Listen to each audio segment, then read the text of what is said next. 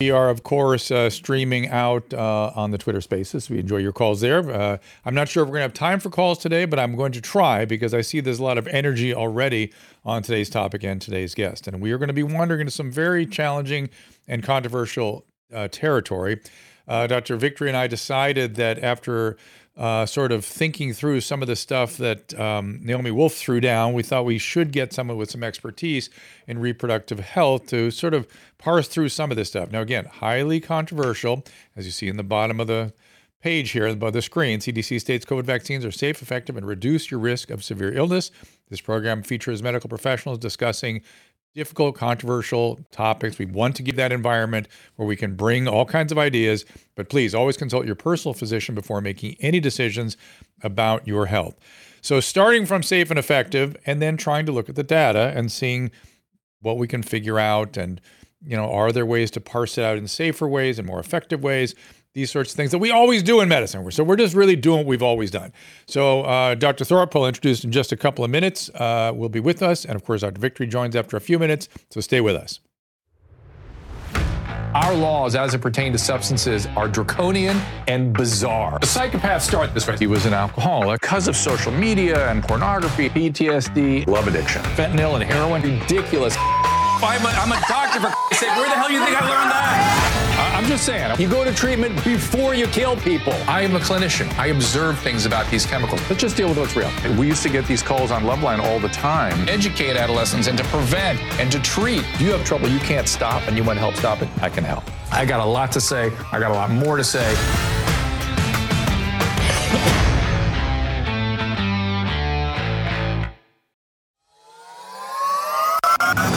Hey, it's Ryan Reynolds, and I'm here with Keith, co star of my upcoming film, If, only in theaters, May 17th. Do you want to tell people the big news?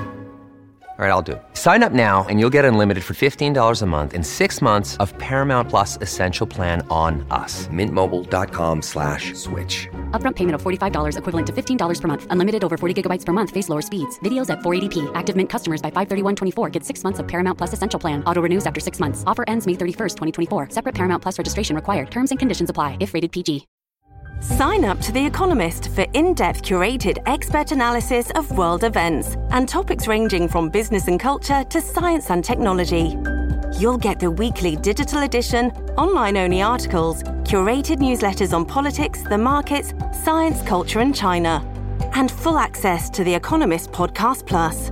The Economist is independent journalism for independent thinking. Go to economist.com and get your first month free.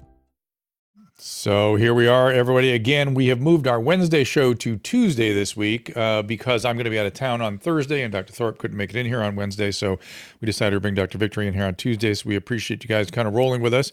Uh, Susan, is there any other scheduling issues I should alert people to? Because we are traveling a bit coming up. Not till the end of October. I, what's that? When you go to when you go to Cleveland. So we're going to try to do Tuesday, Wednesday, Thursday next week. It'll also? probably be no. It's the end of October. Okay, good. So we'll be on a normal we'll schedule. be around the rest of the, the month Dr. on time. Dr. Thorpe made a comment about him stopping speaking when his wife talks, and I'm trying to practice that, that very injunction.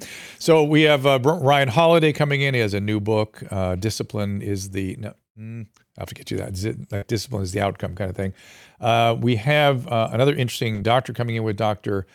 Uh, Victory next week, Dr. Spiro Pantazatos. We'll talk about that uh, when we get Dr. Victory in here. That is next week. Uh, and then we have Vinay Prasad coming in in two weeks from Wednesday, who is really one of my favorite people and guests, and sort of trying to pull everything together. So we will do that. Let me first get right to Dr. Thorpe, though, and tell you a little bit about him. Dr. Jim Thorpe is a board certified obstetrician gynecologist, maternal fetal medicine physician, 43 years of OB experience. He currently sees about 8,000 high risk pregnancies per year. Most recently, Dr. Thorpe was focusing, his, focusing some of his research on COVID, the pandemic, and has published some peer reviewed scientific publications. Uh, I, I, would call them polemics, sort of throwing, throwing down uh, some interesting ideas, some um, I want to hear more about. So, uh, also, you can follow Dr. Thorpe at uh, gettr.com, James A. Thorpe, T H O R P M D, James A. Thorpe, MD on GETTR. Dr. Thorpe, welcome to the program.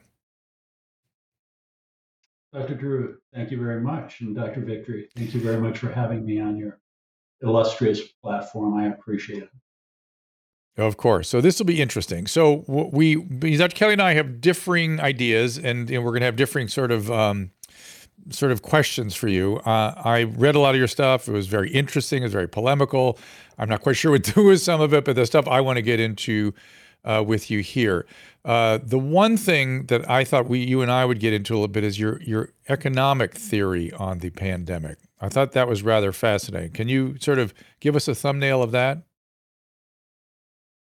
Well, you know, I think that I, I'd rather stick more to my wheelhouse, which is okay. what I know to be true and certain with, with regard to my area of expertise, which is OBGYN and maternal okay. fetal medicine. Okay. And and by the same token, that was going to be my next sort of move, which is so I'm an internist by uh, and I practice general internal medicine. I did addiction medicine, and worked in a psychiatric hospital for many years, but general medicine has always been my through line practice. And so right now I'm primarily seeing people well over the age of 65. And in that population, I've had well, to be fair, I've seen COVID across the lifespan. I've seen COVID everywhere, but but COVID in the elderly population was killing my patients, and now I can treat them with Paxlovid. Things get better. No one's going to the hospital. No one's dying. The vaccines seem to be effective. I'm not really worried about side effects in a 75 year old the way I'm worried about side effects in a 22 year old.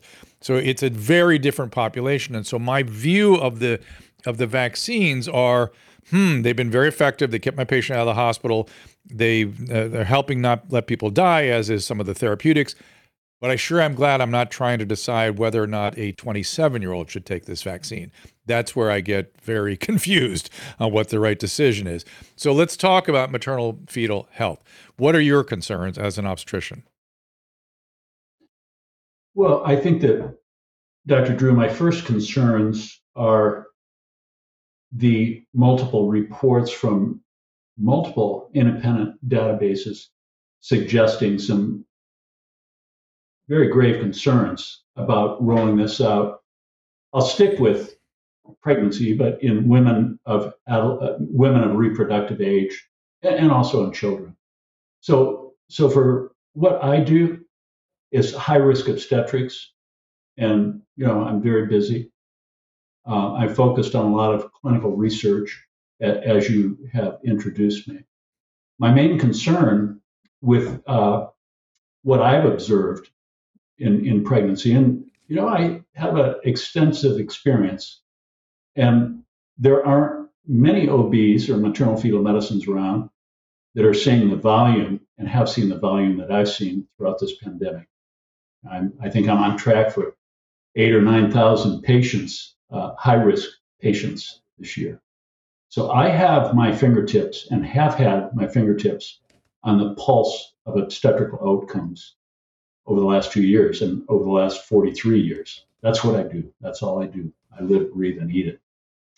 So I'm also focused on, on clinical data and clinical research and what everybody else is publishing around the world. So I, I would fake, focus my main concern on why are we using an experimental vaccine that's never been tested ever with any long term outcome? Why are we pushing this in pregnancy? There's been a long, long, long standing history of horrible tragedies that we have produced as a community, a global community, mostly United States community, uh, disaster capitalistic community of obstetrical disasters. You know, we can we don't even have to go back to the mid 1800s, uh, but I will mention that is Ignaz Philipp Semmelweis in Vienna Langen Hospital.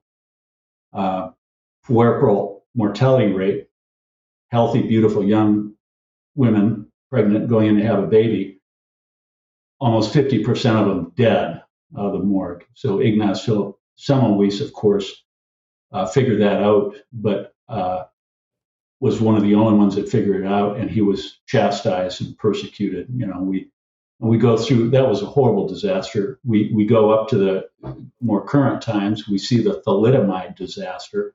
Uh, hopefully, uh, I, I think Dr. Drew, you probably know the thalidomide disaster, and you probably know, Dr. Drew, the well, diethylstilbestrol disaster as well. Yeah, yeah, the DES and the thalidomide disaster. But but you know, it's interesting. You know, your your disasters are these GYN obstetrical disasters.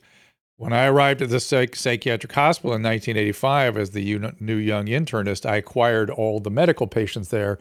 Uh, and it was like a museum of the disasters of the standard of care of psychiatry. Lots of people who somebody saw fit to put a spike up in here and sweep back and forth, uh, not only the lobotomies, but the cingulotomies and all sorts of dis- terrible psychosurgeries that just destroyed people.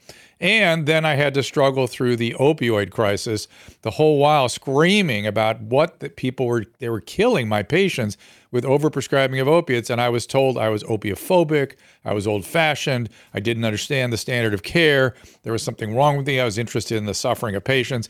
This is what we do in, in so whenever people come up against the standard of care and sort of glorify it, I, I, want I want patients to get the standard of care, but I want us as clinicians to always assail the standard of care to make sure it truly is the standard, because we have made some grotesque errors. To your point, so thus thus we have these conversations. That that's why you're here.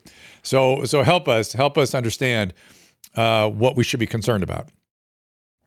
Well, uh, this is the greatest disaster in the history of medicine. It's the greatest disaster in the history of obstetrics you don't have to be somebody as erudite and, and as brilliant as you uh, or any physician. Uh, you can be have no education at all. We were all endowed with a cardinal rule, the golden rule, that you don't ever, ever, ever use anything in pregnancy that is new or potentially toxic. Not even potentially toxic. Not even cigarettes or alcohol or wine. We don't recommend that. Let alone a substance which is completely unknown that's never been tested. So this is a gross, derelict violation of the cardinal rule of obstetrics. Um, that's horrible.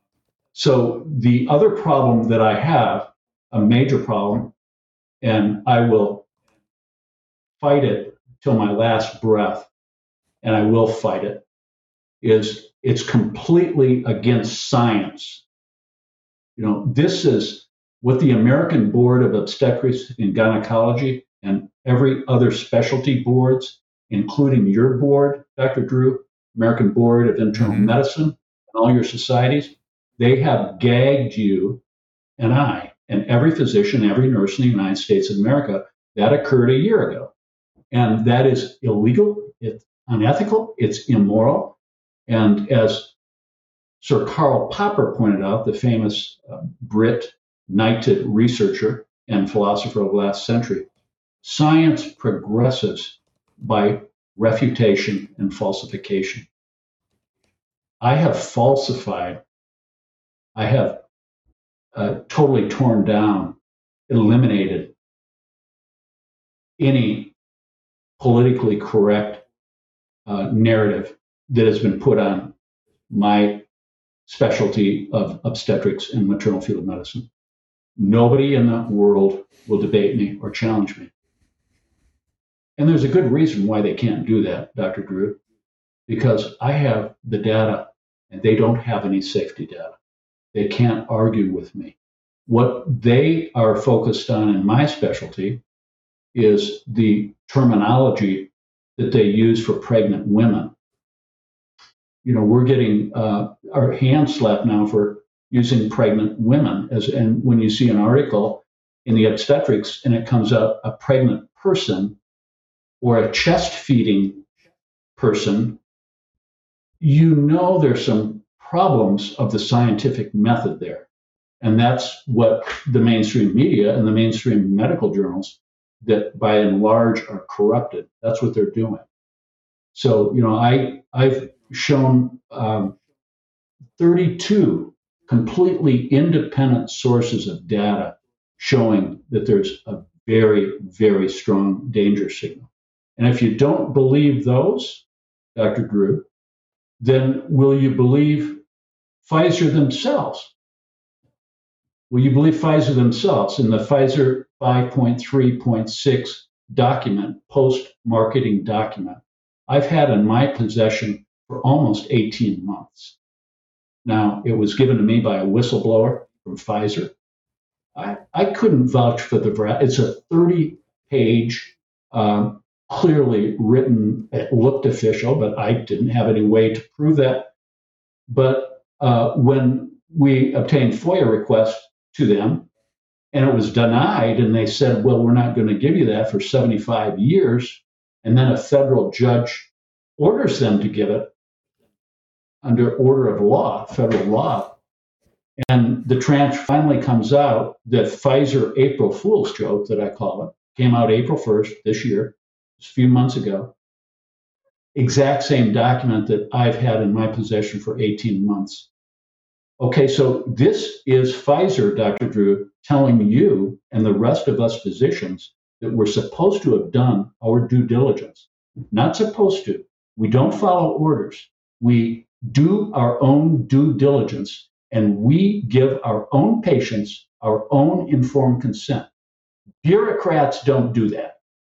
Lesson learned you do not tell physicians what to do as bureaucrats, as politicians, as agencies at, at the board level. You don't do that.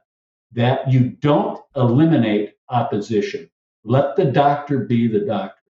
So on page seven of that document, Dr. Drew, 1,223 dead people after taking the vaccine in probably 70 days of rollout. 70 days. Um, probably, you, you, know, it's it's 90 day, but it started G- December 1st, 2020 to February 28th, 2021. Yes, that's 90 days, but they were sent out on December 1st. They didn't start really vaccinating people till many days later, probably a, a, a week or two later. So you're looking at 1,223 deaths in 70 days. Listen, you, you know, you and I are seasoned. We know our stuff. We've been around the block. In 1976, my brother Kenny and I were in medical school at Wayne State University School of Medicine the swine flu rolled out, and they rolled out the swine flu vaccination. In half that, uh, in in three months, there were 26 deaths. There was absolute global panic. Everybody demanded it was immediately removed from the market, and so be it. And so it was, never to be seen the light of day again. We fast forward another 24, 25 years to the turn of the century, and we have the rotavirus vaccine. Dr. Drew, that didn't even kill anybody. We had a few cases of intussusception in toddlers. It was immediately ripped off the market. Fast forward another uh, 20 years, the most grotesque thing you've ever seen in your life. There's people dropping dead like flies. In the first 70 days of rollout, we document themselves, Pfizer themselves telling you there's a 1,226 dead people after they received the vaccine. It should have immediately yeah. been ripped off the market in December of 2020. No ifs, ands, or yeah. buts about it. So, so I'm going to stop you right there because I want to bring in Dr. Victory. I have to take a little break before we bring her in. But you, at the beginning, you asked the question, and now you framed it with data you know, why did we do this? And and that's what Dr. Kelly and I have been, Dr. Victor and I have been trying to piece together. And the best, and you're, I, we could not uh, agree with you more about bureaucrats and centralized medicine making decisions and how that's harmful for patients. You also must not be living and practicing in California, where we have a new law where it's Ill, you will lose your license if you don't if you don't spout the standard of care. You of this? AB 2098. So um, that's now a law here in California. Uh, so it, it's getting only worse. It's not getting better. But back to the why would they accept such high levels of morbidity and mortality associated with this this intervention? And I, what we've sort of put together is that it's a function of the hysteria, the panic, the uh, it, the over the top um, philosophy of the centralized public health authority that all else should be ignored except this one pathogen and this one syndrome, and all else should be completely and categorically ignored. And, and that led to untold harm. untold harm. And we're just starting to deal with that. And one of these may be exactly what you were talking about. So I want to get deeper into it with Dr. Victory. Uh, you can certainly comment on whatever I just said when we get back. We'll take a little break and we'll be back with Dr. Kelly Victory. Consumer price index yet again going up, stock market in turmoil. What's our government doing to quell the surge of inflation that is gutting American families? Oh, yeah, they're spending more money and adding to the burden. Don't bury your head in the sand while your savings get decimated. It's time to do something about this. Visit birchgold.com slash Drew. Now, I don't give investment advice, but you can visit birchgold, B-I-R-C-H, gold.com slash Drew Birch Gold will send you a free info kit on protecting your savings with gold in a tax sheltered account. Great people with almost 20 years of experience converting IRAs and 401ks into precious metals IRAs. Don't let your savings lose value. Visit birchgold.com slash Drew and claim your free, no obligation info kit from Birch Gold. You can own physical gold and silver in a tax sheltered retirement account and Birch Gold will help you do it. Birch Gold has an A plus rating with the Better Business Bureau, countless five star reviews, and thousands of satisfied customers. Check them out now. Visit birchgold.com slash Drew and secure your future with gold. Do it now. For a long time, I've been talking about the holy grail of skincare, Genucel, and the amazing results that both Susan and I have seen. I'm a big fan of Genucel's Silky Smooth XV. It's a moisturizer soaked right into my skin instantly and with its immediate effects, I saw fine lines and wrinkles visibly disappear within 12 hours. Susan loves Genucel's vitamin C serum, infused with the purest vitamin C, absorbs to the deepest layer of the skin thanks to Genucel's proprietary skincare technology. I am a snob when it comes to using products on my face. The dermatologist makes a ton of money from me. But when I was introduced to Genucel, I was so happy because it's so affordable and it works great. I was introduced to the Ultra Retinol Cream, which I love at night. All the eye creams are amazing. People notice my skin all the time, and I'm so excited because it's actually working. And right now, Genucel has bundled my favorite products and Susan's for you to try today for up to 60% off retail pricing. That's right, save up to 60% on my favorite Genucel products today. Just go to genucel.com slash Drew to see what's in our bundles and receive an extra 10% off at checkout when you enroll in their personal concierge at checkout. That again is genucel.com slash Drew, G-E-N-U-C-E-L dot com slash D-R-E-W. Many of us have those stubborn pounds that seem impossible to lose, no matter how good we eat or how hard we work out. My solution is PlushCare. PlushCare is a leading telehealth provider with doctors who are there for you day and night to partner with you in your weight loss journey. They can prescribe FDA-approved weight loss medications like Wegovy and Zepbound for those who qualify. Plus, they accept most insurance plans. To get started, visit plushcare.com slash weight loss. That's plushcare.com slash weight loss. Some platforms have banned the discussion of controversial topics. This episode ends here, the rest of the show is available at drdrew.tv. There's nothing in medicine that doesn't boil down to a risk benefit calculation. It is the mandate, public health, to consider the impact of any particular mitigation scheme on the entire population. This is uncharted territory, Drew.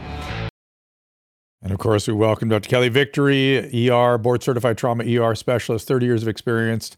Uh, also, uh, a psychologist before she was an a, a ER doc, and uh, with some public health training as well. So, Dr. Victory, I'll let you loose on Dr. Thorpe. He may want to comment on what I said before you do so. So, let's give him a chance and then it's on you. Terrific. It's all yours, Dr. Dr. Kelly. Thank you very okay. much. okay. Well, thanks so much for joining us. There's just a, a zillion things I want to talk with you about. You started with something that I have said over and over again from this at the beginning of this pandemic, which is the truth that we never before in the history of medicine have used a therapeutic, an intervention on groups of people on whom it had never been tested. This is something that's a fundamental tenet of, of healthcare. Um, and these vaccines, I said from well before they were ever uh, launched on the public. I said they were never tested on pregnant or lactating women or on children or on people who'd already had and recovered from COVID, people with underlying autoimmune diseases, polyethylene glycol allergies, and on and on. And without doubt, there's something sacrosanct about pregnancy and children. And so those two groups, um, it is just unconscionable that these these vaccines, quote unquote, were given to those individuals. Furthermore, and I want you to correct me if I'm wrong, because uh, as I said, my little intro there says I am a firm believer in the risk benefit calculation for all things medical. And let's talk about the risk of COVID to people in the particular age group that you are treating, pregnant women. I have said from the beginning, and again, correct me if I am misstating it, that there's nothing inherent about pregnancy that puts somebody at a higher risk from COVID. The risk factors for bad out from COVID are well known. It's largely obesity, diabetes, and heart disease.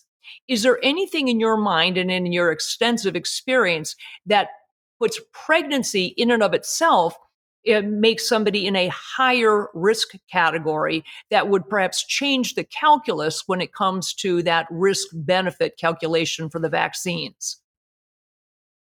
Excellent question. And, and I want to address that. I want to go back to one of the things you said was that Pfizer didn't test it on pregnant women. They weren't supposed to, but they did. And all you have to do is look at that document that I was talking with Dr. Drew about and go to page 12. Pfizer 5.3.6 post marketing uh, analytics.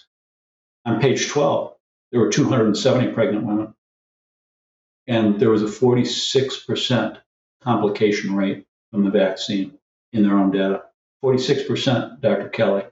And if that weren't bad enough, of the 270, 238 weren't even weren't even followed up. So they do have the data, and it was damning, and they hit it.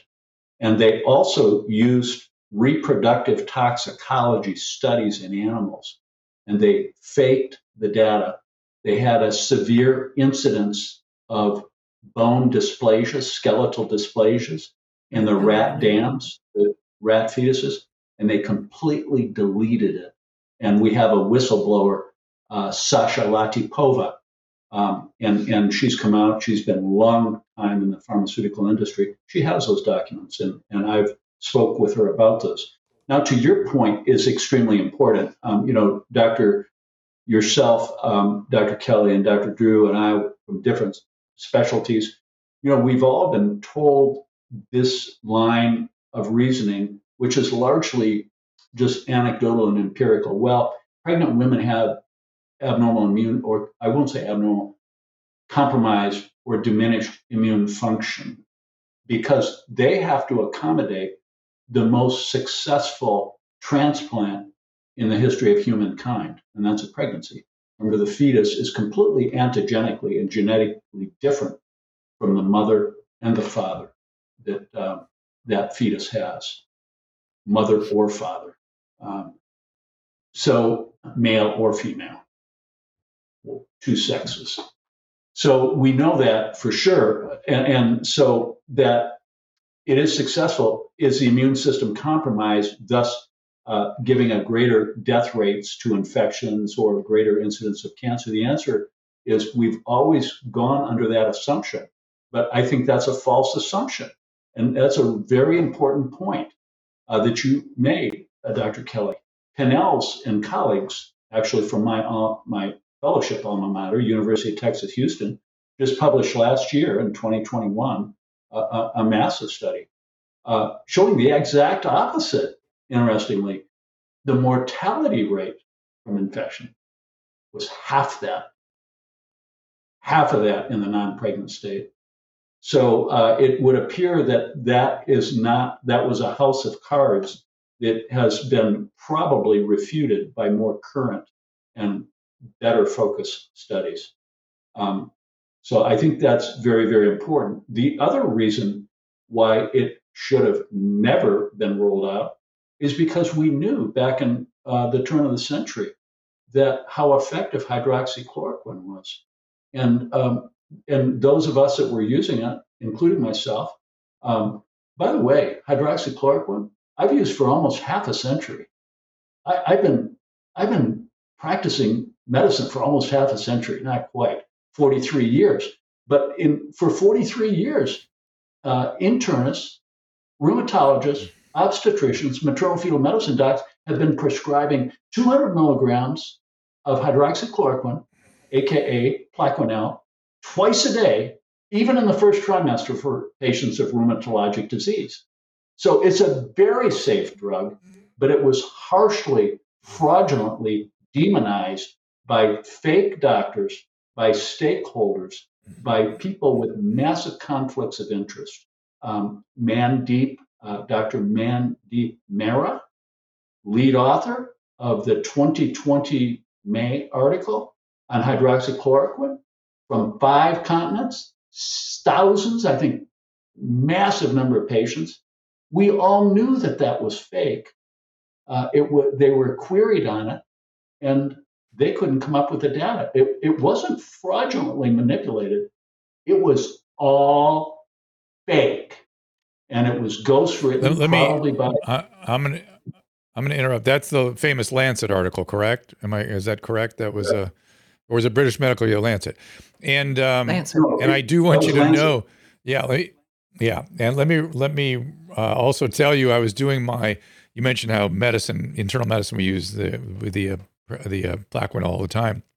Which was what I was scratching my head about when all the outrage started with. I, I prescribed it a million times, but I was just doing my my uh, you know, I do these every three year, these medical board prep things. You can just, you can do these tests. They're just, they take a, they take three years to do literally. And I do them every three years. And I did my rheumatology uh, test called the MKSAP. And I, and I did the rheumatology MKSAP. And in there, they, they, one of the question was about Plaquenil and pregnancy. And it was, it was making the point very strongly that it's so safe you could you just don't even worry about it. Leave it, leave it going in pregnancy. Well, I was like, wow, I don't, I don't know any other medication in medicine where I have seen that. That I, Tylenol doesn't get that kind of a wave through. Correct. And uh, and that was not politically motivated. That was just what the the re- reality of this medicine has always been. But anyway, we we have to kind of leave that topic a little bit in the dust because that's the one thing that can get us deplatformed. but so let's Kelly, I'll let you shape the argument going forward. Yeah. So, but suffice to say that all of these things that you're rattling off, Dr. Thorpe, everything from the rib anomalies, the rib deformities that happened in the in the rats.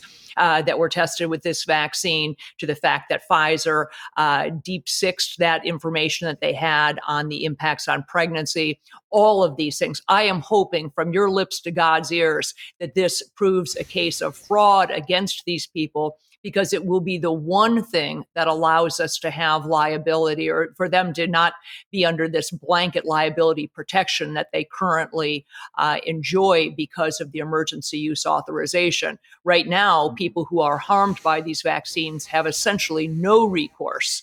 Um, against them because of the liability protection. And that falls apart if and when we are able to prove fraud. So we'll table that for a second. I want to get in specifically, you know, we don't have a largely medical audience, but I do think we I want to get into a little bit of the details. One of the things that I had raised the alarm bell about with regard to these vaccines and pregnancy, and I have nowhere near the experience you do, uh, but I was aware that the spike protein on COVID shares a protein that is very similar, if not identical, to a protein that's critical for the formation and implantation of a, a placenta. It's called Syncytin 1. My concern was if you are given this vaccine and you start cranking out these spike proteins as your, your DNA has now told you to do, uh, you will then develop antibodies to that spike protein. And in so doing, you will develop antibodies to the spike protein, but could also therefore be developing antibodies to this very critical protein found in a placenta, and that's critical for placental development. And that it could very easily result in either failure to implant the pregnancy or abruption or termination or some other placental issues. So I know you have more than anyone I know gotten into really the science of the placental issues that we're seeing as a result of these vaccines. Spend a little time talking about about that component of it because I think that will hit home with a lot of the folks listening to us. I will. Thank you, Dr. Kelly, for that. Um, and so this is round two. For you, for your listeners and your audience, I, I, urge you to go watch a documentary uh, written uh, and funded by Robert Kennedy Jr., uh, Counselor Robert Kennedy Jr., and by Dr. Andy Wakefield.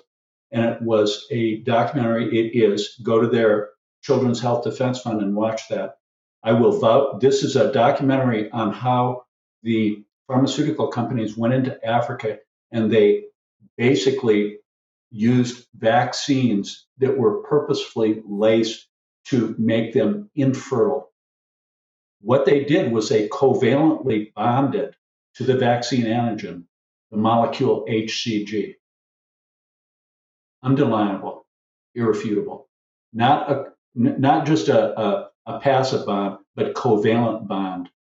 So that when that vaccine went into millions of uh, young girls, I'm talking about 12 year olds, 15 year olds, young women, it permanently sterilized them or caused obstetrical complications. Why? Because it caused the body's immune system to make an antibody directed towards the hormone of pregnancy, HCG, that must be rendered intact for the pregnancy to survive. Now, they were challenged and they were mocked and they were derided. And by the way, I was one of the physicians that didn't believe them. And that might have ridiculed them, maybe, I don't remember. But I was dead wrong and they were right. I've reviewed all that data. You know, I became uh, very suspicious around 2010. This is round two. This is proven. This is undeniable. This was not an accident. The pharmaceutical companies tried to hide it. They got caught with their pants down. Um, it's the same thing with this syncytium, except it's more sophisticated. Yes, syncytium is crucial for implantation, and it belongs to a domain of uh, uh, bio long in, in the fibronectin domain, you know, which, which cause attachment. There's another protein not in the same family, but related called fetal fibronectin that is responsible for pushing the amnion next to the chorion and maintaining it sealed. Okay, and, and we use that test. We've used it for 20 years for to, to determine preterm labor. So what they've done is they put this molecule in the uh, man-made RNA, pseudo-RNA, RNA, and it's then uh, will translate into this protein. And yes, if this causes an antibody against syncytin one, yes, it has a potential of causing a pregnancy problem or making everybody sterile. I'm not saying that's what is happening, uh, but it potentially could contribute. The bottom line, Dr. Kelly, is we don't know. I'm giving a talk in two weeks for FLCCC, and they said, you know, charge me with the responsibility of uh, Dr. Thorpe, tell all these women out here what's causing the menstrual problems and how we treat them and the pregnancy problems. That's a really easy talk for me to give. Nobody knows. Uh, what we do know is in our studies that I provided you guys a copy with uh, Tiffany uh, Parotto and, and several uh, renowned investigators around the country uh, from Children's Health Defense Fund and others from both coasts and the central part of the country. We wrote this article on mycyclestory.com, which was Tiffany Parotto's. She was the lead author and the uh, president and CEO. She got deplatformed by Facebook when there were 100,000 patients that she was found. Uh, it was an inconvenient fact, so the media deleted her. Um, so what we found was massive number of menstrual abnormalities and shedding of decidual casts. We don't know how to treat it because we don't know what's causing it. And I'm afraid that the obstetricians that don't know what's going on, including myself, because nobody's looking at it, do you treat this with a D&C? Do you get a, a vaginal ultrasound? Do you treat it with a um, with, with a heparin or a Lovenox, since it could be a microclotting disease? Is it hormonal interruption uh, block at the level? We do know that the, the spike protein, the lipid nanoparticles, concentrates 118 fold in the ovaries. They affect testes too, but I'm more concerned about ovaries because a woman, uh, by 10 weeks before she's born, only has a million gametes her whole life. And by the way, they start uh, uh, dying off as soon as the baby's born. So, you know, this is in stark contrast to the man that makes about a million testi- a million sperm gametes per hour. Per hour, 150 million per ejaculate, whatever. So, so I'm a lot more concerned about women than I am men in terms of this potential potential catastrophic multi generational effect. So, how does it work? I don't know how it works. But what I can tell you is that it's fact that it is a huge problem in women of reproductive age, and it's contraindicated in pregnancy. It's banned in pregnancy. I agree with the UK government. The UK government, for over two years, has buried in their official UK.gov effect on the. It's contraindicated. COVID 19 vaccines are not to be used in pregnant women or breastfeeding women. It's a very, very, uh, uh, uh, this was very calculated because they knew they put that at the end of, oh, 200 pages and it was buried. I didn't find this out until six weeks ago, but it's still there and it's there today. So um, it's very wise of them because they have plausible deniability. There are major problems. Uh, I, I have a lot of emotional trauma. I have a lot of moral and ethical trauma from uh, having to see what I've seen in the devastation and destruction of my pregnant women, my preborn children, and my newborn children, and, and women of reproductive age. I am I'm very very uh, angry at this administration and the whole political situation where we as physicians have a formal gag order put on us. It all occurred, all 100 boards, exact same wording. You're not allowed to it, talk about COVID 19 or we'll label you as a disinformer, misinformer. Well, guess what? They're misinforming and they're killing hundreds of millions around the world by their misinformation. The way that they slandered the two drugs that were highly effective, they had a lot of blood on their hands, including those journals, because they eliminated drugs that were 99% effective. The science is in, the jury is out. Early treatment of COVID 19 is highly effective, 99.99%. And the vaccine was never necessary. In fact, that's the reason why it was villainized because it would have been illegal to roll out an emergency use authorization. They also, yes, they, they also, speaking of things that were buried, um, you know, behind the scenes, clearly that the document, that Pfizer document that uh, was leaked from the Japanese study uh, before these vaccines were rolled out, they knew darn well that the vaccine did not stay in the deltoid where it was injected which people still to this day believe. Um, we knew from that Pfizer data that within hours the mRNA made it to every major organ system the heart, the lungs, the spleen, the, the kidneys, the colon, and alarmingly, 11% of it ended up in the reproductive organs, specifically the ovaries.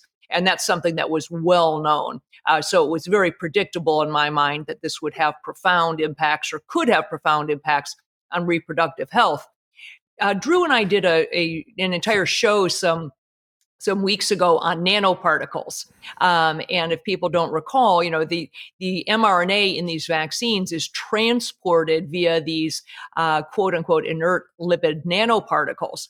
They, by themselves, we've known for decades, uh, are very toxic and have some significant reproductive health issues independent of mRNA, independent of spike protein production, independent of all of this lipid nanoparticles themselves.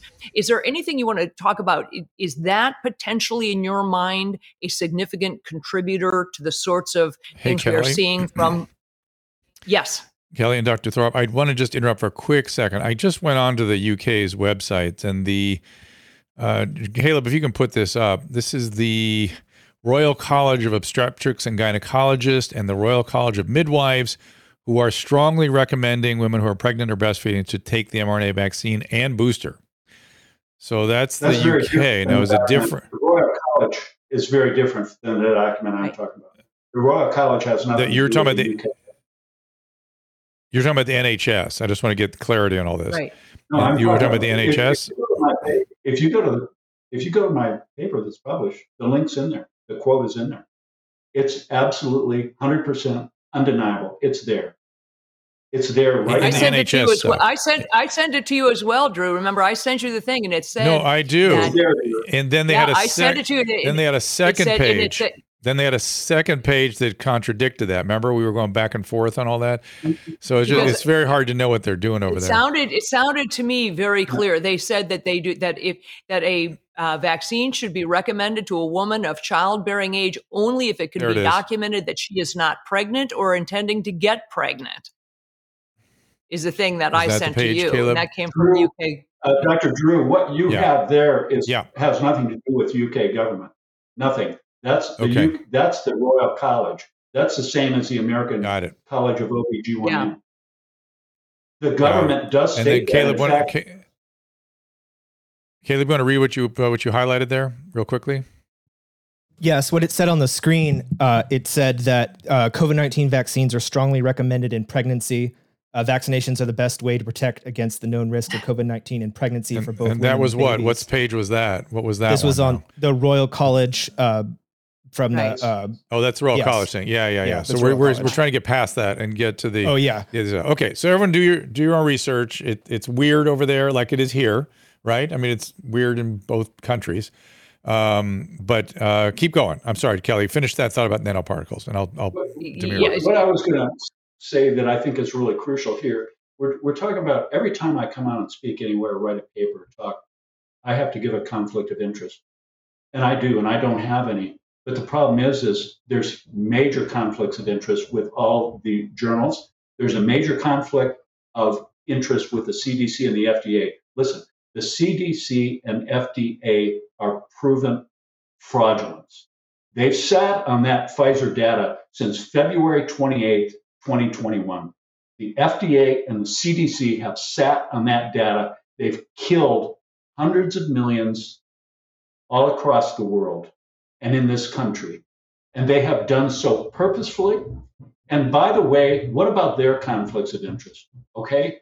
The CDC and the FDA are funded to the tune of their annual budget of both of these 46% by vaccine profits directly from the pharmaceutical company or directly from patents of vaccines that they own. They own royalties. That is totally inappropriate.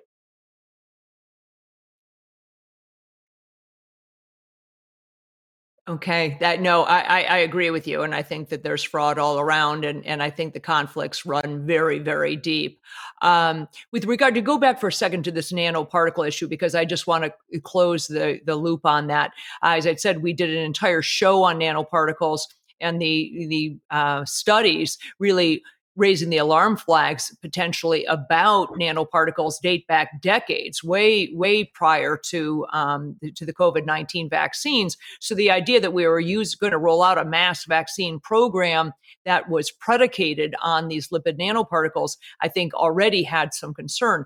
Do you believe that the lipid nanoparticles may be contributing in whole or in part to the reproductive issues that you're seeing? I think it's possible, but the fact of the matter is nobody really knows. Uh, I think it's very plausible. You're absolutely right, uh, Dr. Kelly. Schlaplik and colleagues in 2012 published the uh, concentration in the uh, rat, uh, Wistar rat and mice model very elegantly. That's a decade ago. They, they knew, and, and but there are a lot of potential toxins in there that you are very familiar with, maybe more so than I am the cationic uh, lipid uh, protein is extraordinarily uh, dangerous. The polyethylene glycol, goodness sake, um, that's antifreeze. Okay, we know that's toxic, um, and um, only God knows what else is in there. And by the way, you know it's illegal. Nobody in the world knows what's in the vaccine, and under the under uh, legal prosecution, you're not allowed to look at it under a microscope, or you go to jail. What's that about? Uh, why don't they release the contents? And why have Rochelle Walensky and Babcock at the CDC and FDA admitted that they're withholding that Pfizer uh, 5.3.6? That's tantamount to third degree murder. That should never happen in the United States of America. Well, I think it really, it really begs the question or, or opens the door for us to talk about this issue of informed consent. Uh, and Drew, you know, mentioned this horrific, truly in my mind, the worst piece of legislation perhaps to have been passed in my lifetime, uh, California AB 2098 which fundamentally criminalizes a physician saying anything against the prescribed narrative of the government, which makes informed consent essentially impossible. Uh, it, it, puts the patients at far more risk than the doctors, frankly. Uh, a, a, physician can be completely and totally uh, safe if he or she just, uh, you know, repeats the party line. But the patients, God help them, then have to wonder is Dr. Kelly suggesting this or recommending this or telling me that this is the course of action I should take because she actually believes that? Because she believes that that's what the science shows, that that's what's in my best interest? Or because she simply doesn't want to lose her license or face repercussions from the medical board? That puts patients in a horrible position. It completely undermines the patient physician uh, relationship and has no place in medicine. You cannot get informed consent if you can't tell the person what the heck is in it. And if you're not allowed to share with the patient what's in it. I personally have a profound polyethylene glycol allergy. It's been one of two allergies emblazoned on my chart for the past decade. And when I was in the hospital myself with an orthopedic injury, they asked me over and over again, tried to get me to get vaccinated. And I said, Have you read the front of my chart where it says polyethylene glycol allergy in big red letters? And they said, Don't worry about it. Don't worry about it. You want to inject me with the thing that I'm telling you I have anaphylaxis to. It, it's it's unbelievable. I've never seen this happen in in our lifetime. So the idea of informed but consent. Kelly, I'm going to ask um, I, the, yeah, the, this I want to I want to drill have you guys drill into this a little bit because you know as we, you and I try to piece together what we've all been through, you know, what happened in this whole mess that we're talking about. You know, I is it something about, and this is just a kind of a psychological question, I guess. Is, it something about risk tolerance? In other words when this thing got the when the when the pandemic got going, I I didn't feel the risk that was clearly going you know the, the the fact of what was going to happen that there were going to be a lot of people dying a lot of old people really hurt by this that there were people that couldn't tolerate that risk at all.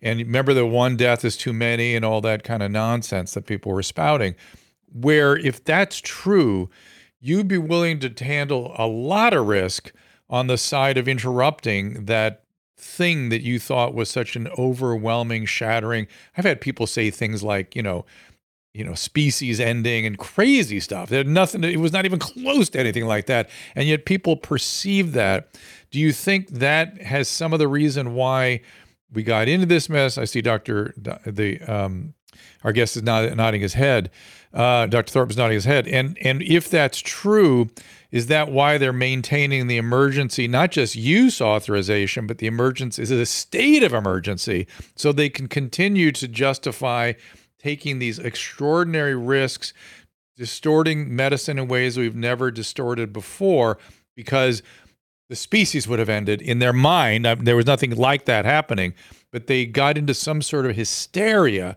where their judgment was literally compromised. And our risk tolerance is just different given what we think this thing was we just went to. Dr. Thorpe, I'll let you kind of address that. And then Kelly, I'm sorry, I'll give it back to you. I, you know, I, I don't want to speculate on, on, um, on that sort of stuff that I don't know absolutely for certain about. Everything that I've talked about, I will, um, I will put my life but some of the other stuff, I can't get into people's motives.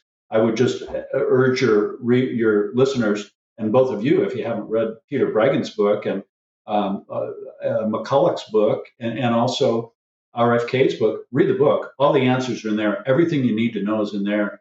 While everything online is being erased, I would get those three books and keep them I, I could tell you this is something, Drew, you know, that I've talked about a lot um, through this mm-hmm. pandemic. That, yes, of all of the egregious errors made uh, during this response, and that's a long list from which to choose, the greatest was them acting as if we were all at equivalent risk and therefore driving the mm-hmm. kind of behavior exactly as you describe it. If you misunderstand your risk of something or are led to believe that you have this horrific risk of something, then yes, you are likely to take more uh, chances with regard to therapeutics or other things. The reality is they knew from the beginning um, that this was something that posed very little risk to the vast majority of the population. You know, I would say to you, my risk of having an opiate overdose is zero because I don't use opiates. So I don't need to worry about that. I don't have the same risk as others.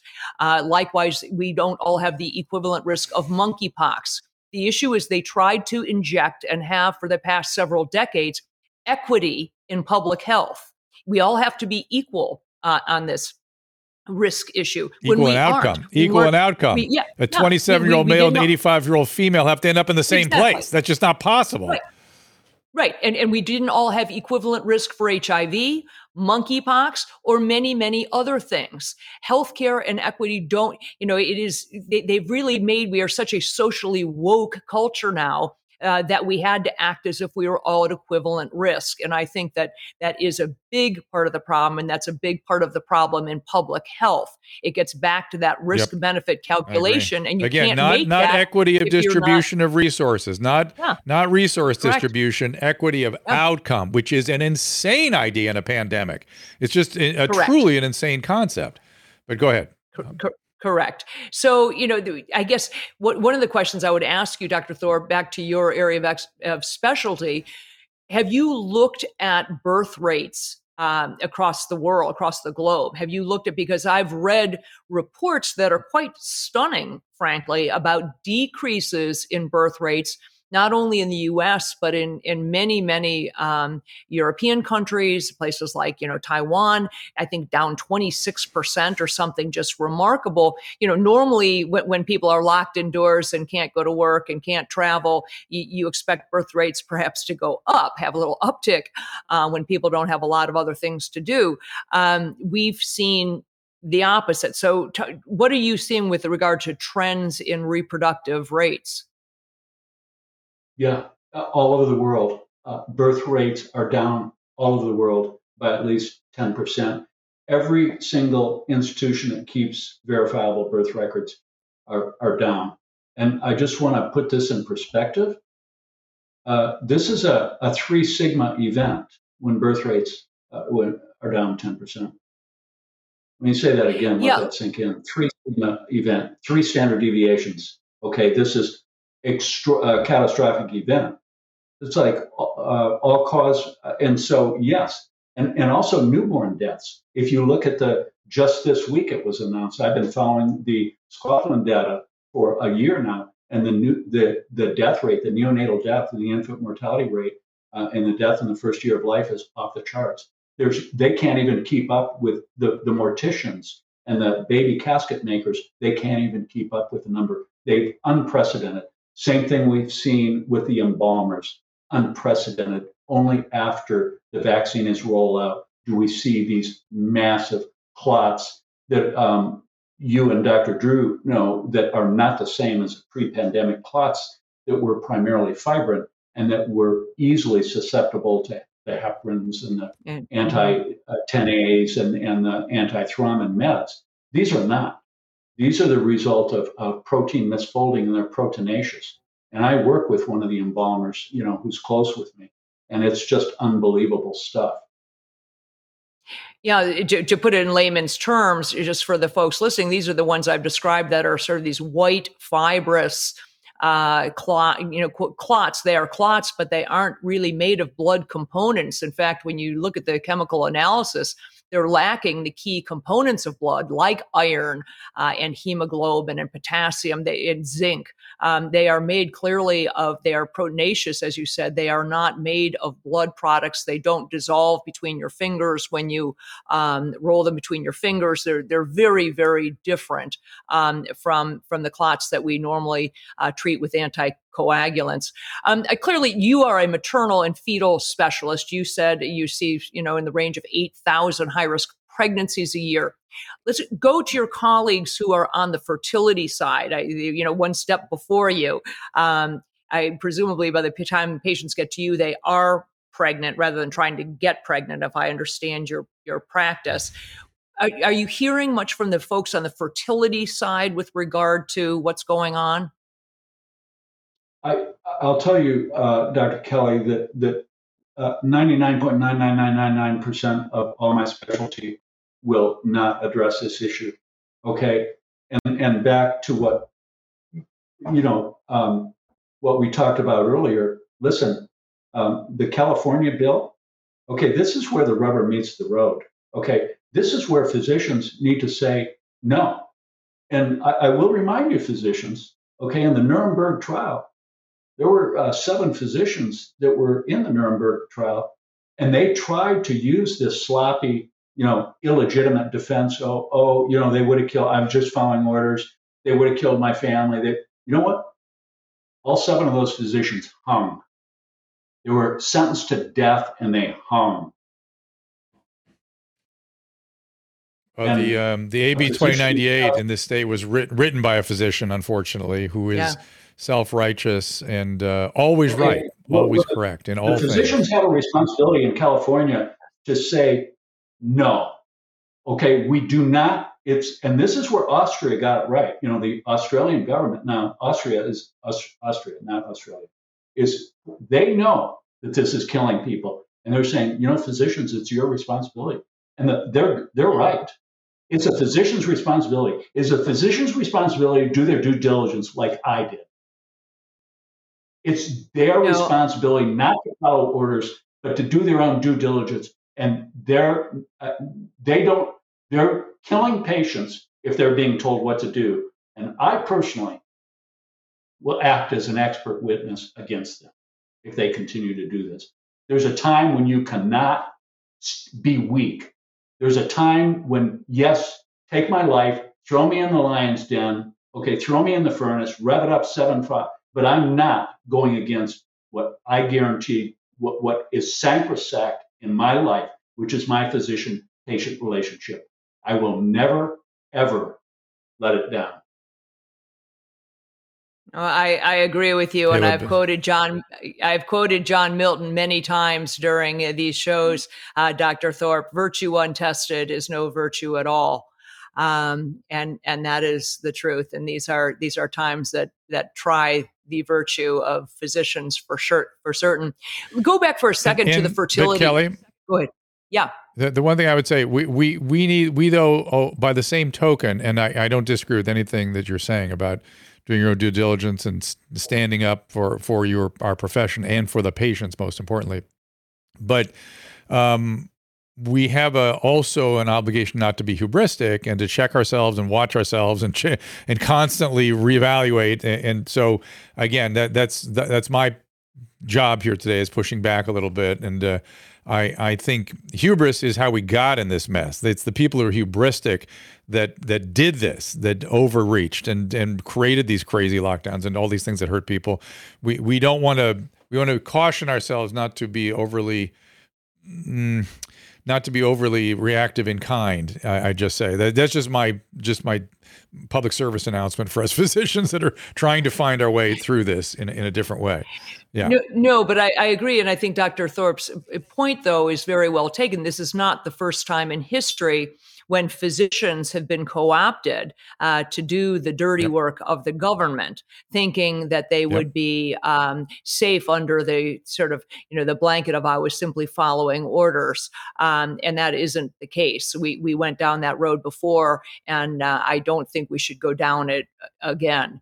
Um, go back for a minute to the fertility issue because one of the questions I had was if we look at areas of the world, and I have not looked at this data, so I'm wondering if you have areas of the world that are not highly vaccinated, say sub-Saharan Africa, um, or India. I don't, I don't, you know, what are the areas of the world that haven't been vaccinated and are or don't have mRNA vaccines? Or yeah, are they seeing um, down ticks, you know, in their fertility rates or or birth rates or you know these sorts of problems? Is there any way to compare those areas that that don't have the same vaccination rates as we do here, or Canada, or Western Europe?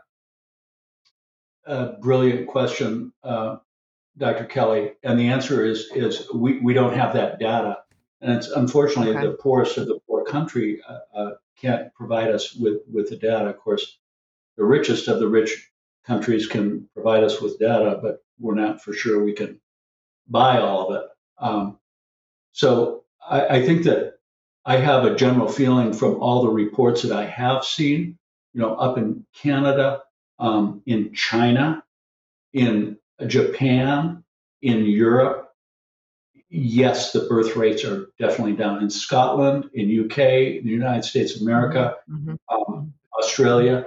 I, I can't speak for China. I can't speak for Africa. Uh, I can't speak for India. Um, I cannot speak for them. Now, um, the as you know, the the uh, I believe that India did not use the mRNA vaccine. Um, and the vaccine that they used, uh, I believe, was an allergenic vaccine, a, a, true vaccine, so to speak. Covaxin. They had mm-hmm. Covaxin. Mm-hmm. They used Covaxin, correct? Which yeah. is not an. You're correct. It's not an mRNA vaccine, and so I think that that really virus. would be it's a whole virus. Yeah, that would be really telling data to get a hold of and compare and look and see if if there's uh, a way to start figuring out what's what's the component of of these vaccines that we're using that's contributing to all of these problems related to um, to reproductive health.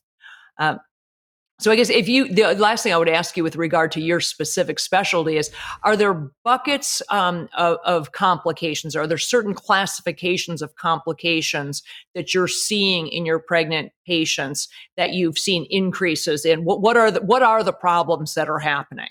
We know there are problems. What are they? Miscarriage fetal malformation. Miscarriage is, is increased by a, a, a massive number.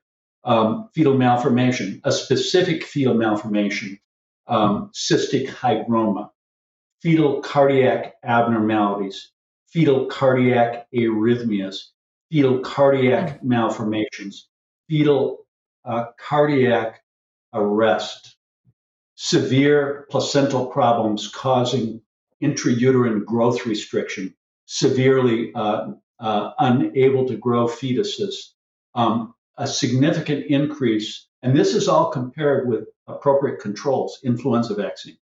Okay, it's off the record. If you look at the forest plots in my data, it's off the record. You're, it, it's off, it's way off the charts, and and so we, the CDC and FDA, say that if you have a, a relative risk or with a, um, a um, of two or greater, that's a severe danger signal that should be looked at. Um, ours are way, way beyond that with p values, some of the p values into a million. For those of you, uh, uh, your audience, a p value is the chance of something statistically occurring uh, without um, just naturally. So it's very unlikely. Also, we saw fetal death. We saw abnormal fetal organ perfusion abnormalities that we and and um, and many others.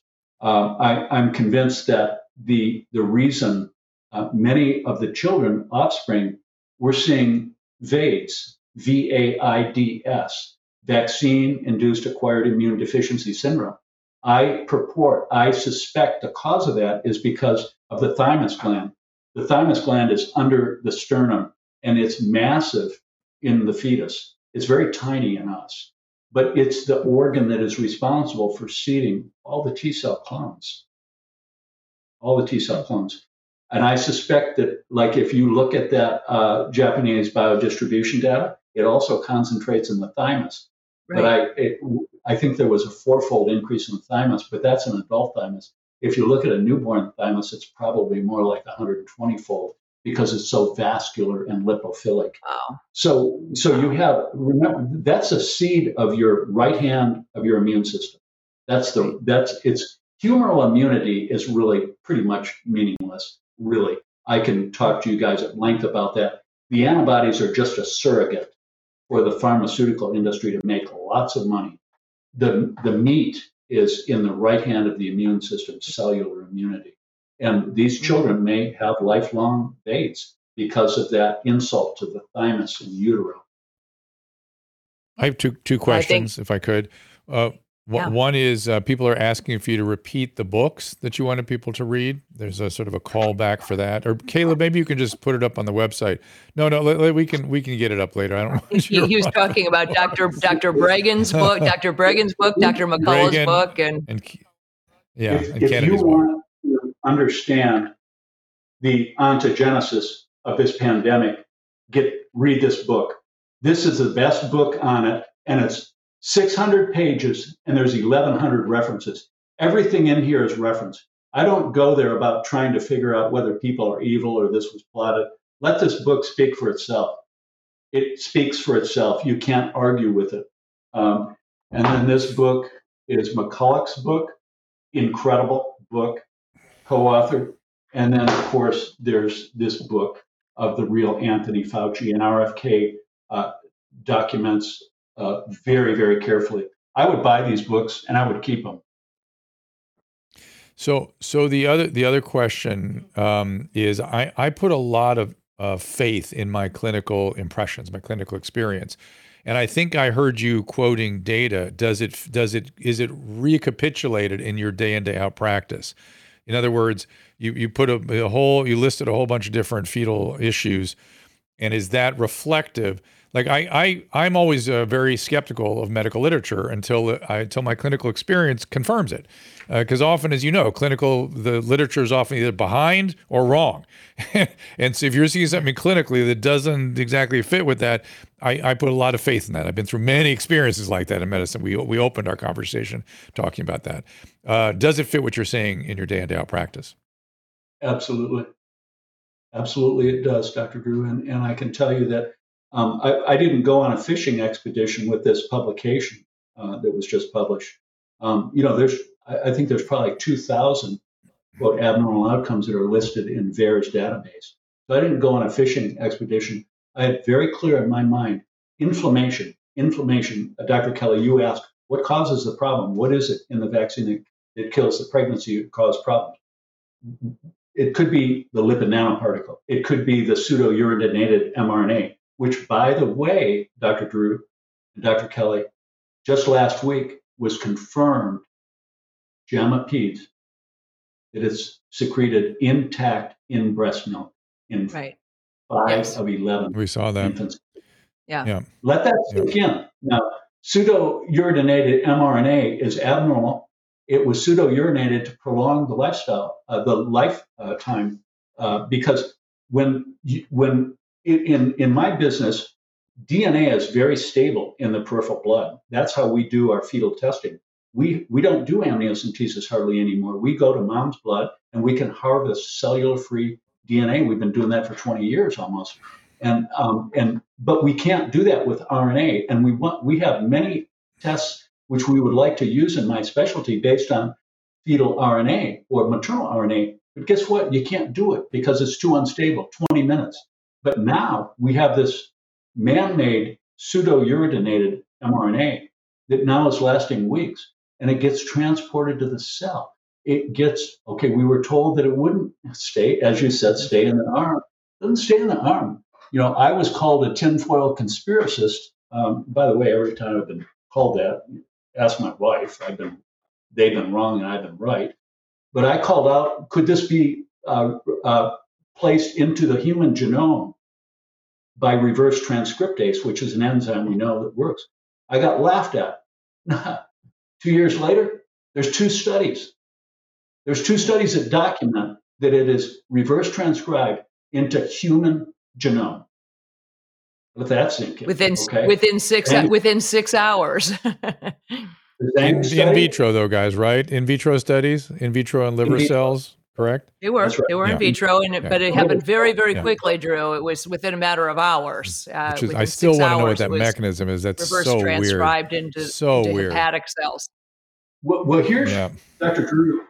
The way it worked in this study, and these are these are people that are terming their studies, you know, pregnant people and stuff. They're they're all awoke and all this stuff, but they um, they found that the the the mRNA was intact in the human cell, say in the liver or in the mononuclear mononuclear lymphocyte, uh, wherever it was, and then it was transported out in a vesicle, a lipid covered vesicle, human made, that then goes back into the blood, goes into the mammary gland in the breast, and is excreted intact in the breast milk.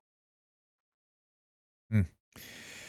Guys, I think we have to begin to to wrap up. It's been very yeah. interesting. Yeah. Uh, I will give Kelly uh, last questions, and maybe we'll give our guest last thoughts. Yeah, and I won't even get go down uh, the the road of another question because it, it's late. But I will say uh, thank you so much for your time. It's been unbelievably insightful. Yes. I think we we won't know, and I've said this many times for decades, frankly, uh, the exact toll this has taken, the depth and the breadth of the injuries that have been caused. Certainly, when you start talking about impacting the future, the immune system of a developing fetus and what that child will have for perhaps lifelong uh, immune suppression, development of cancers that it wouldn't have had, and on and on we won't know that, let alone the uh, emotional, psychological, uh, spiritual toll that was taken on us uh, during this two and a half years. But you certainly sit in a very interesting seat where you are, Dr. Thorpe, um, with these you know women who are either pregnant or trying to get pregnant and trying to bring pregnancies to fruition.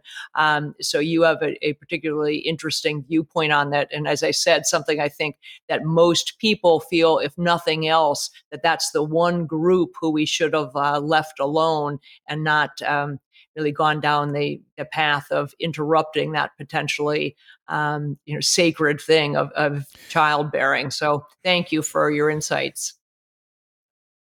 Thank you very much for having me. And um, I, I, I don't make any apologies for my passion and my sticking up for my patients, my preborn children, and my newborns.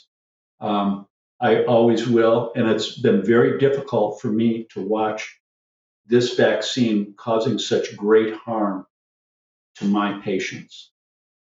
Thank you for having me. Appreciate you being here. We may uh, bring you back yet again if you don't mind, as the uh, as the information begins to, to, refine itself and define itself. And uh, this the story is not complete. Uh, we, we, have a lot of no. missing you know, gaps. We have a lot of studying that should be getting done. It isn't for some reason. Uh, one of the it's easy to get conspiratorial when you think of all the things they should have been or would ordinarily we would do that suddenly didn't get done in in the setting of all this uh, which just again, I just I spent the whole pandemic just going wow, wow, shaking my head. Um, the other than your GETTR uh, your GETTR handle, James A Thorpe MD T H O R P. Anywhere else you'd like people to find you? Do you have a Substack or anything? I've been deplatformed off every every other platform, which should be no surprise to you, right? Me too. Wear it like yeah, a corsage. You're here today. You're here today, I, I wear it and like everybody saw it. This is, so. This is Kelly's Me Too movement. It's yeah. a little different than the previous one. Susan, do you have any questions or anything? I know this. oh, I'm in tears. You, I'm in tears over here. Interested in this? No, you you you will be out there on all the platforms that did deplatform you, and that you will be heard. So we yeah. we pray that people will listen I, and understand. I have I have one last question. Again, this is just a just sort of a wrap up question. I, I'm always again trying to understand what we've been doing and how we got here. It seems to me there there I remember early in the pandemic there was a lot of eh, pregnant women are fine. Then all of a sudden, oh my God, pregnant women are at higher risk. Oh my God, pregnant women do terribly. Okay, so this this was the arc in the first nine months of the pandemic. Is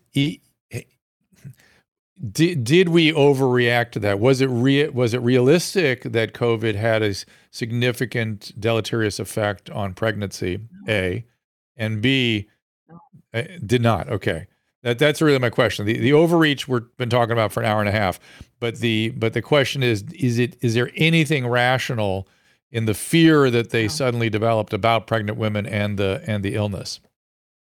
Because I'm, I'm gonna, let me go a little further. One little further.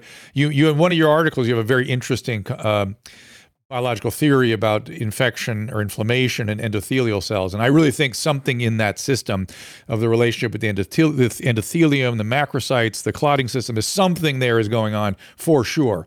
Um, and you're not though saying that the illness so much did that, you feel that the vaccine did more of it than the illness. Is that accurate, or at least to the the the, the consequence of the vaccine worse than the illness? Absolutely, the vaccine is worse than the okay. illness. And again, remember, okay. Dr. Drew, ninety nine point nine nine percent effective without the vaccine. Yeah, yeah. Yeah. All right. Well, thank you so much, uh, ladies and gentlemen. Uh, th- thank you, those of you uh, watching the restream carefully today, uh, and also those of you on the Rumble rants. And I hope you, those of you on Twitter Spaces, were uh, able to hear us and uh, were partaking of this interesting conversation. I will be back. Susan, am I back tomorrow? Yes, sir, Bob. Okay, so tomorrow I will be just taking your calls. So please come back to Twitter Spaces, and I will take your calls and we can talk about these issues and again all the stuff that Kelly and I are accumulating here. Um, I urge you to go back and, and, look at these interviews. They're very interesting. There's a lot of information in them. Some some of it's going to be turned out to be right and was condemned. Some of it's going to turn out to be not so right. We just we need to just get this. This how medicine works. How it works, everybody. It is. And, I have one thing to say before yes, we go. Go ahead. We did use the H word quite a bit today. So a if bit. we do get censored on on uh, YouTube, you will be able to share our other platforms, Rumble, Twitter, and um, Facebook with your friends if you want to share. But I'm hoping, by the grace of God, that they overlook the conversation. Well, I, I again, I tried to make that conversation palatable in the way that they have instructed us. But we we're trying to be we're loud, trying so. to be good citizens here on your YouTube, everybody. We're taking our direction from you. Caleb, do you have any concerns? Uh, no, I, I popped up the disclaimer that they've it, look. This is YouTube's house. Yeah. If YouTube wants to set rules, I get it. This is their house. That's the way it works. So I just pop a disclaimer up so that people understand they need to look into it and see the info. This is your medical doctor is discussing medical topics and you should talk to your doctor. That's we say it exactly. over and over and over and over again.